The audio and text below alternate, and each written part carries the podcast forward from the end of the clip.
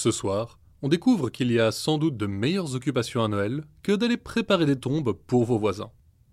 La créature du soir est un procrastinateur invétéré, particulièrement mauvais en maths.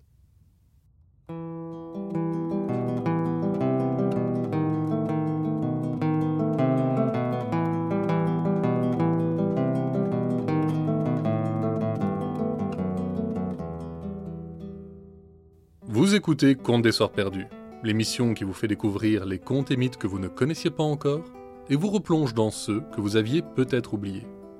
Ceci est l'épisode 42, un kidnapping de Noël, où on se plonge dans un conte de Charles Dickens, l'auteur anglais du 19e siècle. Alors sortez vos thés les plus chauds, on part pour un hiver dans la vieille Angleterre. Et si vous vous demandez pourquoi il n'y a pas eu d'épisode depuis un moment, ou s'il y en aura encore après celui-ci, restez jusqu'à la fin.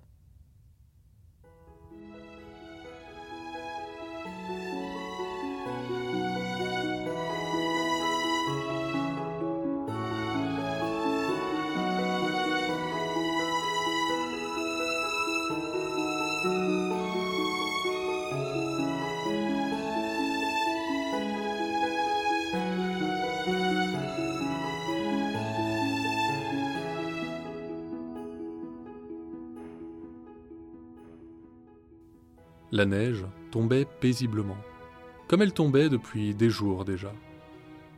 Les contours abrupts du paysage avaient été gommés. Plus d'arbres aux branches nues et effilées, plus d'arêtes pointues au sommet des toits, ou d'angles droits là où les murs des maisons rejoignent le sol. Non, tout était adouci par la couverture blanche qui avait recouvert cette région de la vieille Angleterre.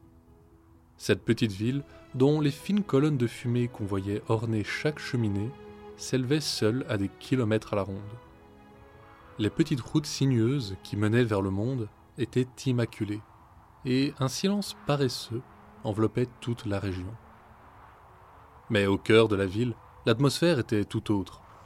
C'était la veille de Noël, et les rues étaient emplies de passants au cœur léger qui s'en allaient rejoindre famille ou amis pour célébrer ensemble ce jour de l'année où toute rancune est oubliée. Il en est peut-être parfois qui vous diront que Noël a perdu de sa magie, qu'ils ne retrouvent plus la légèreté et la joie des Noëls de leur enfance, et que chacun, depuis, n'est que la confirmation que ces jours ne reviendront plus. Mais ceux-là ont tort, car les lumières et la musique sont toujours là. Si la table et le sapin peuvent peut-être leur paraître moins garnis qu'à l'époque, si une chaise qu'on espérait occuper reste vide, cela n'empêche pas la neige de tomber, les lumières de danser. Ce soir de l'année n'est pas là pour s'apesantir sur ce qu'avaient les Noëls passés qui manquent à celui-ci, mais pour se réjouir qu'ils aient été, et faire en sorte qu'on se souvienne avec un sourire de celui-ci. C'était la pensée qui occupait l'esprit de chacun des habitants de cette petite ville, alors qu'ils arpentaient les rues recevant une explosion de rires et de voix joyeuses chaque fois qu'une porte s'ouvrait sur leur chemin. Les fenêtres brillaient comme des milliers de lucioles, et partout, on voyait des familles se serrer dans les bras. Mais, bien sûr, comme la lumière ne peut pas éclairer jusqu'au fond d'une cave, l'esprit de Noël ne pouvait pénétrer tout le monde. Et en cette ville, il y avait aussi un certain sacristain, dont la charge était principalement de s'occuper du cimetière et de creuser les tombes, qui s'appelait Gabriel Grubb. Ce nom abrupt, qui offensait aussi bien la bouche que l'oreille, il le portait avec tout le plaisir dont son être était capable, c'est-à-dire avec une sorte de fiel qui secouait l'estomac. C'était beaucoup pour Gabriel Grubb, car n'ayant jamais senti son cœur battre, il confondait les deux. Ce plaisir, il le tirait de sa certitude que tout le monde en ville détestait prononcer ce nom au moins autant qu'il détestait lui-même en prononcer un autre. Il remontait donc seul la rue principale cette nuit-là, sourd aux chants et aux rires, son nez fermé aux arômes des succulents plats, par une morve particulièrement déterminée, sa pelle appuyée sur son épaule et son long manteau sale ternissant la neige sur laquelle il traînait. Il se hâtait et arriva bientôt à la ruelle qui, depuis que la ville avait été fondée, menait directement au cimetière, si bien que tout le monde l'appelait la rue des tombes, et l'évitait s'il le pouvait. enfin, Gabriel Grubb se sentit apaisé d'une certaine manière. Les hauts murs et l'étroit chemin interdisaient l'accès aux sons et aux odeurs du réveillon. Et libéré de ces insupportables manifestations, il ralentit l'allure. Mais à ce moment, un chant de Noël assourdissant assaillit ses oreilles, d'autant plus intolérable que la voix qui le portait était celle d'un jeune garçon, dont chaque note semblait trouver une nouvelle manière de rire. Il posa sa pelle contre un mur et se pencha dans les ombres. Quand l'enfant passa à sa portée, il le happa brusquement et lui éclata une énorme boule de neige dans l'oreille, avant de lui frotter vigoureusement le crâne avec les jointures de ses poings. Une fois relâché, l'enfant s'enfuit en laissant échapper des cris mêlés de sanglots. Une musique bien plus agréable à l'oreille velue du sacristain. Aux échos maintenant lointains de l'enfant se joignit le grincement sinistre de la grille du cimetière, et Gabriel Grubb souleva ses lèvres dans ce qui aurait pu être un sourire. Les bâtisses de la ville étaient trop éloignées pour que leur chaleur ne tempère le souffle glacial de l'hiver, et l'air mordait vicieusement chaque centimètre de peau qu'il pouvait trouver. Un vieil arbre tordu s'élevait seul dans le cimetière, depuis longtemps aussi mort que les résidents, et les tombes paraissaient encore plus antiques que lui. Gabriel Grubb s'avança vers un trou entamé, et y laissa tomber sa carcasse, qui sembla d'un coup plus à sa place qu'elle ne l'avait été de toute la soirée. Empoignant sa pelle, il attaqua le sol gelé, et pendant plus de deux heures, on n'entendit que les raclements du métal et de son souffle. Mais il se fatigua bientôt de cet ouvrage, et émergea péniblement de la tombe pour s'installer sur une autre, fermée par une large pierre. Une bouteille de schnapps sortit de la grande poche de son manteau, et il but goulûment plusieurs gorgées. Il soupira de contentement, son haleine cette fois mordant le froid, et observa d'un air satisfait le paysage mort qui seyait à ses yeux, en marmonnant sur un air morne. Auberge pour un, auberge pour un, un peu de terre froide pour dormir serein, une pierre à la tête, une pierre aux pieds, un repas juteux pour les vers de gagner. En haut, sur la tête, de l'herbe rase et de l'argile humide, presque de la vase. un cercueil de Noël, une belle boîte de Noël. Gabriel Grubb releva la tête et il regarda partout autour de lui. Les cristaux de givre qui couvraient la neige étincelaient comme des gemmes dans la lumière pâle de la lune. Le cimetière était désert. Sa pelle et sa bouteille étaient sa seule compagnie. Il se rassit, reprit une bonne lampée de schnapps et dit à voix haute hmm, Ce n'était que l'écho. Ça ne l'était pas Cette fois, Gabriel Grubb fut debout d'un bond. À côté de lui, assis en tailleur sur une tombe dressée, se tenait une étrange créature. Sous son long nez, un sourire narquois relevait ses lèvres jusqu'à ses petits yeux noirs. Il portait, en guise de pantalon, des collants bariolés rouges et verts, et, bien qu'il soit assis en tailleur, ses jambes étaient si longues qu'elles retombaient comme des serpentins jusqu'au sol. Sa redingote mauve, elle, était assortie à l'unique plume qui ornait son chapeau, un objet curieux dont les bords, démesurément longs, semblaient faits de brioche. Ce n'était pas l'écho. Que viens-tu faire ici en cette veille de Noël? Je, viens creuser une tombe, monsieur. Et qui vient creuser une tombe seul le soir du réveillon? Un cœur avait jailli de la vieille église derrière lui, et il voyait désormais de la lumière derrière les vitraux givrés. Que bois-tu là? Du. du schnapps, monsieur. Et qui boit du schnapps seul dans un cimetière le soir du réveillon? Et qui, alors, est en toute justice notre prix de la soirée?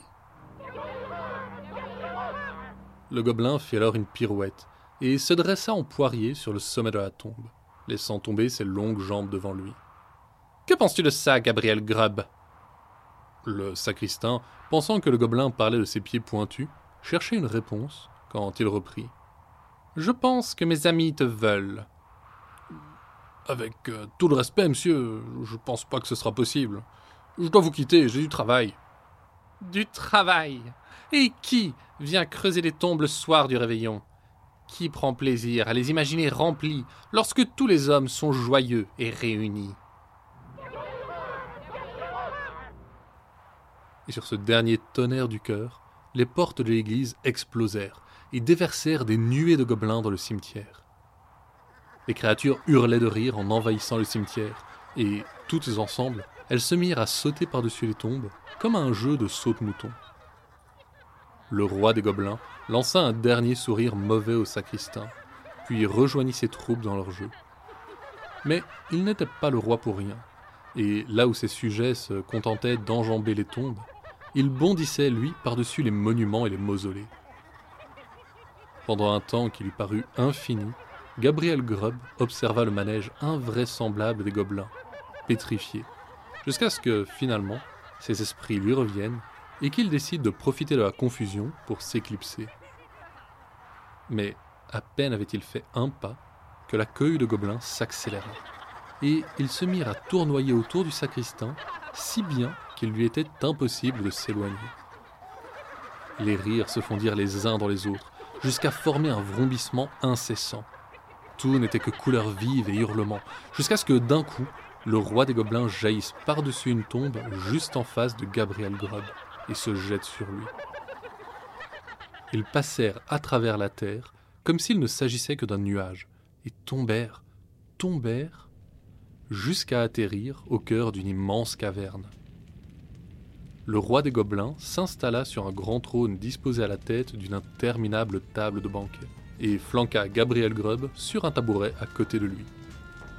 Il sembla alors se désintéresser de son invité, pendant qu'une foule de petits gobelins accourait autour de la table, apportant d'étranges plats aux fumets encore plus indescriptibles que leur apparence. La foule de lurons qui avait accompagné le roi dans le jeu de saute-mouton débarqua de la même manière que leur monarque, atterrissant chacun sur une chaise autour de la table, et ils commencèrent aussitôt à s'empiffrer. Le sacristain se félicitait de la chance qu'il avait d'être oublié, quand un serviteur particulièrement zélé se mit à lui fourrer en bouche des beignets qui avaient la consistance de la terre et un goût de morue fermentée qui faillit le faire s'étouffer. Le roi éclata de rire. Allons, Gabriel Grubb, prends donc un verre pour faire passer ça. L'attrapant par les quelques mèches de cheveux qui garnissaient encore son crâne, il lui renversa la tête en arrière et lui fit avaler un verre entier de ce qui sembla à l'homme du feu liquide. Avec la sensation que ses entrailles fondaient à l'intérieur de lui, il observa son hôte avaler la même boisson, qui rendit ses joues et sa gorge assez transparentes pour la voir s'y écouler. Bien, bien, maintenant, regarde donc ça. Son long doigt tortueux désigna le bout de la caverne, où un nuage commençait à se former. Il s'obscurcit jusqu'à devenir complètement noir, puis des images s'y dessinèrent. On voyait une femme, une troupe de jeunes enfants accrochés à ses jupons, attendre fébrilement près de la fenêtre. Elle soulevait régulièrement le rideau, mais ne voyait que la neige qui tombait. Sur la table, un repas frugal refroidissait. Mais soudain, la porte s'ouvrit, et le père entra, las et gelé dans son manteau miteux. Pourtant, en embrassant sa femme et ses enfants, un sourire se forma sur ses lèvres, qui trouva un écho sur celle de sa famille. Ils s'installèrent à table, et sur chaque visage, on voyait la joie simple d'être ensemble. L'image se troubla et fut remplacée par une nouvelle. La même famille était rassemblée autour d'un lit, dans lequel était allongé le plus jeune des enfants. Malgré la montagne de couverture, le rouge avait quitté ses joues. Même la fièvre était passée. Dans un dernier soupir, il s'en alla. Mais son visage était si calme, si serein, que la famille se consola en sachant qu'un nouvel ange avait rejoint le paradis. À nouveau, l'image changea. Les parents étaient vieux, usés, et autour d'eux n'était même pas la moitié des enfants qui avaient peuplé la première image. Pourtant, leur visage n'était pas amer et montrait la satisfaction d'une vie bien vécue. Lentement, le père s'enfonça dans la tombe, et bientôt celle qui avait partagé ses jours partagea son repos. Les enfants restants arrosèrent de leurs larmes la terre, qui verrait un jour renaître l'herbe, mais ne se lamentèrent pas, car ils avaient en eux le souvenir des jours heureux que rien n'effacerait. Alors, que penses-tu de ça? La vue du jeune enfant dans son lit avait rappelé au sacristain le garçon qu'il avait maltraité le soir même, et pour la première fois, quelque chose sembla remuer au fond de ses entrailles, qui n'était ni de la colère, ni du mépris. Mais il se contenta de grogner. C'est très joli. Pauvre homme triste, toi qui fouilles la joie, toi qui attaques un enfant le soir du réveillon, pour le seul crime de t'avoir rappelé que le bonheur existe. Et il lui lança un violent coup de pied, rapidement imité par tous les courtisans, qui avaient l'habitude de frapper quiconque est frappé par la royauté. Montrez-lui-en plus lança le roi quand Gabriel Grubb fut bien roué de coups. Les couleurs s'insinuèrent lentement dans le nuage et dessinèrent une prairie que parcourait un minuscule ruisseau dont les clapotis chantaient en rythme avec le frissonnement des feuilles sur les arbres. Leur vert intense répondait à celui de l'herbe qui s'épanouissait paisiblement, offrant un tapis d'émeraude aux milliers de fleurs qui le garnissaient. Le soleil étincelait dans l'azur, et tout fourmillait de vie, des plus petits insectes sautant d'un brin d'herbe à l'autre, à la jeune femme qui élevait un visage bien heureux vers le ciel d'été. Pauvre homme triste Et une nouvelle pluie de coups s'abattit sur le dos du sacristain, qui commençait à sérieusement le sentir dans ses os. Mais rien ne diminuait l'émerveillement avec lequel il contemplait le nuage. D'autres images vinrent s'y dessiner, et Gabriel Grubb vit les hommes qui, toute leur vie, travaillaient pour gagner péniblement leur pain, arborer le plus franc des sourires, entourés de leurs amis, et d'autres regarder leur ennemi s'effondrer au sol et s'avancer pour lui tendre la main. Il vit des parents regarder avec fierté leur enfant partir sur son propre chemin, un champ assoiffé recevoir la pluie, et le bonheur incrédule d'un pénitent qui reçoit le pardon. Il vit toutes ces choses, et bien d'autres, et il ne sentit plus les coups des gobelins. Il eut l'impression qu'un poids s'était levé de sa poitrine, que, pour la première fois de sa vie, il respirait pleinement. Les images dans le nuage s'effacèrent, et il avança vers Gabriel Grubb. La masse sombre s'approcha jusqu'à l'envelopper entièrement, et celui-ci se sentit sombrer dans les ténèbres. Quand il ouvrit les yeux, L'aube blanchissait le ciel à l'horizon. Il était allongé sur la pierre tombale, la bouteille de schnapps vide à ses pieds. Si un instant il pensa avoir rêvé, la douleur dans son dos lui prouva bien vite que les coups de pied n'avaient pas été une invention de son esprit enivré.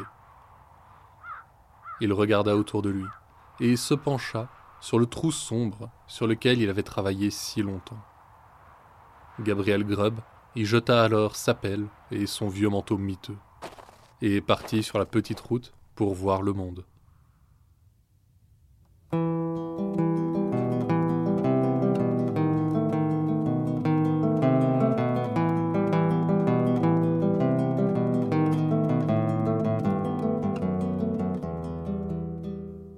La créature du soir est le Kalikantzaros, un gobelin du folklore grec à l'odeur nauséabonde et aux jambes de cheval. Pour compléter le tableau, dans certaines régions, il arbore aussi des défenses de sangliers. La bonne nouvelle est que vous ne risquez pas de les voir souvent, car ils passent presque tout leur temps sous terre. La mauvaise nouvelle est qu'ils y sont pour couper l'arbre-monde, celui qui retient le ciel.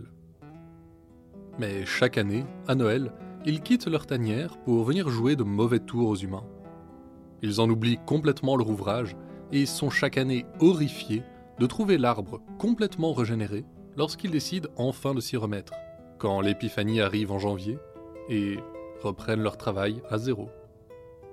Si vous voulez éviter de subir leur farce lorsqu'ils reviennent à la surface, il vous suffit de laisser une passoire devant votre porte. Le gobelin sera occupé jusqu'au matin à compter les trous et devra se cacher au lever du soleil.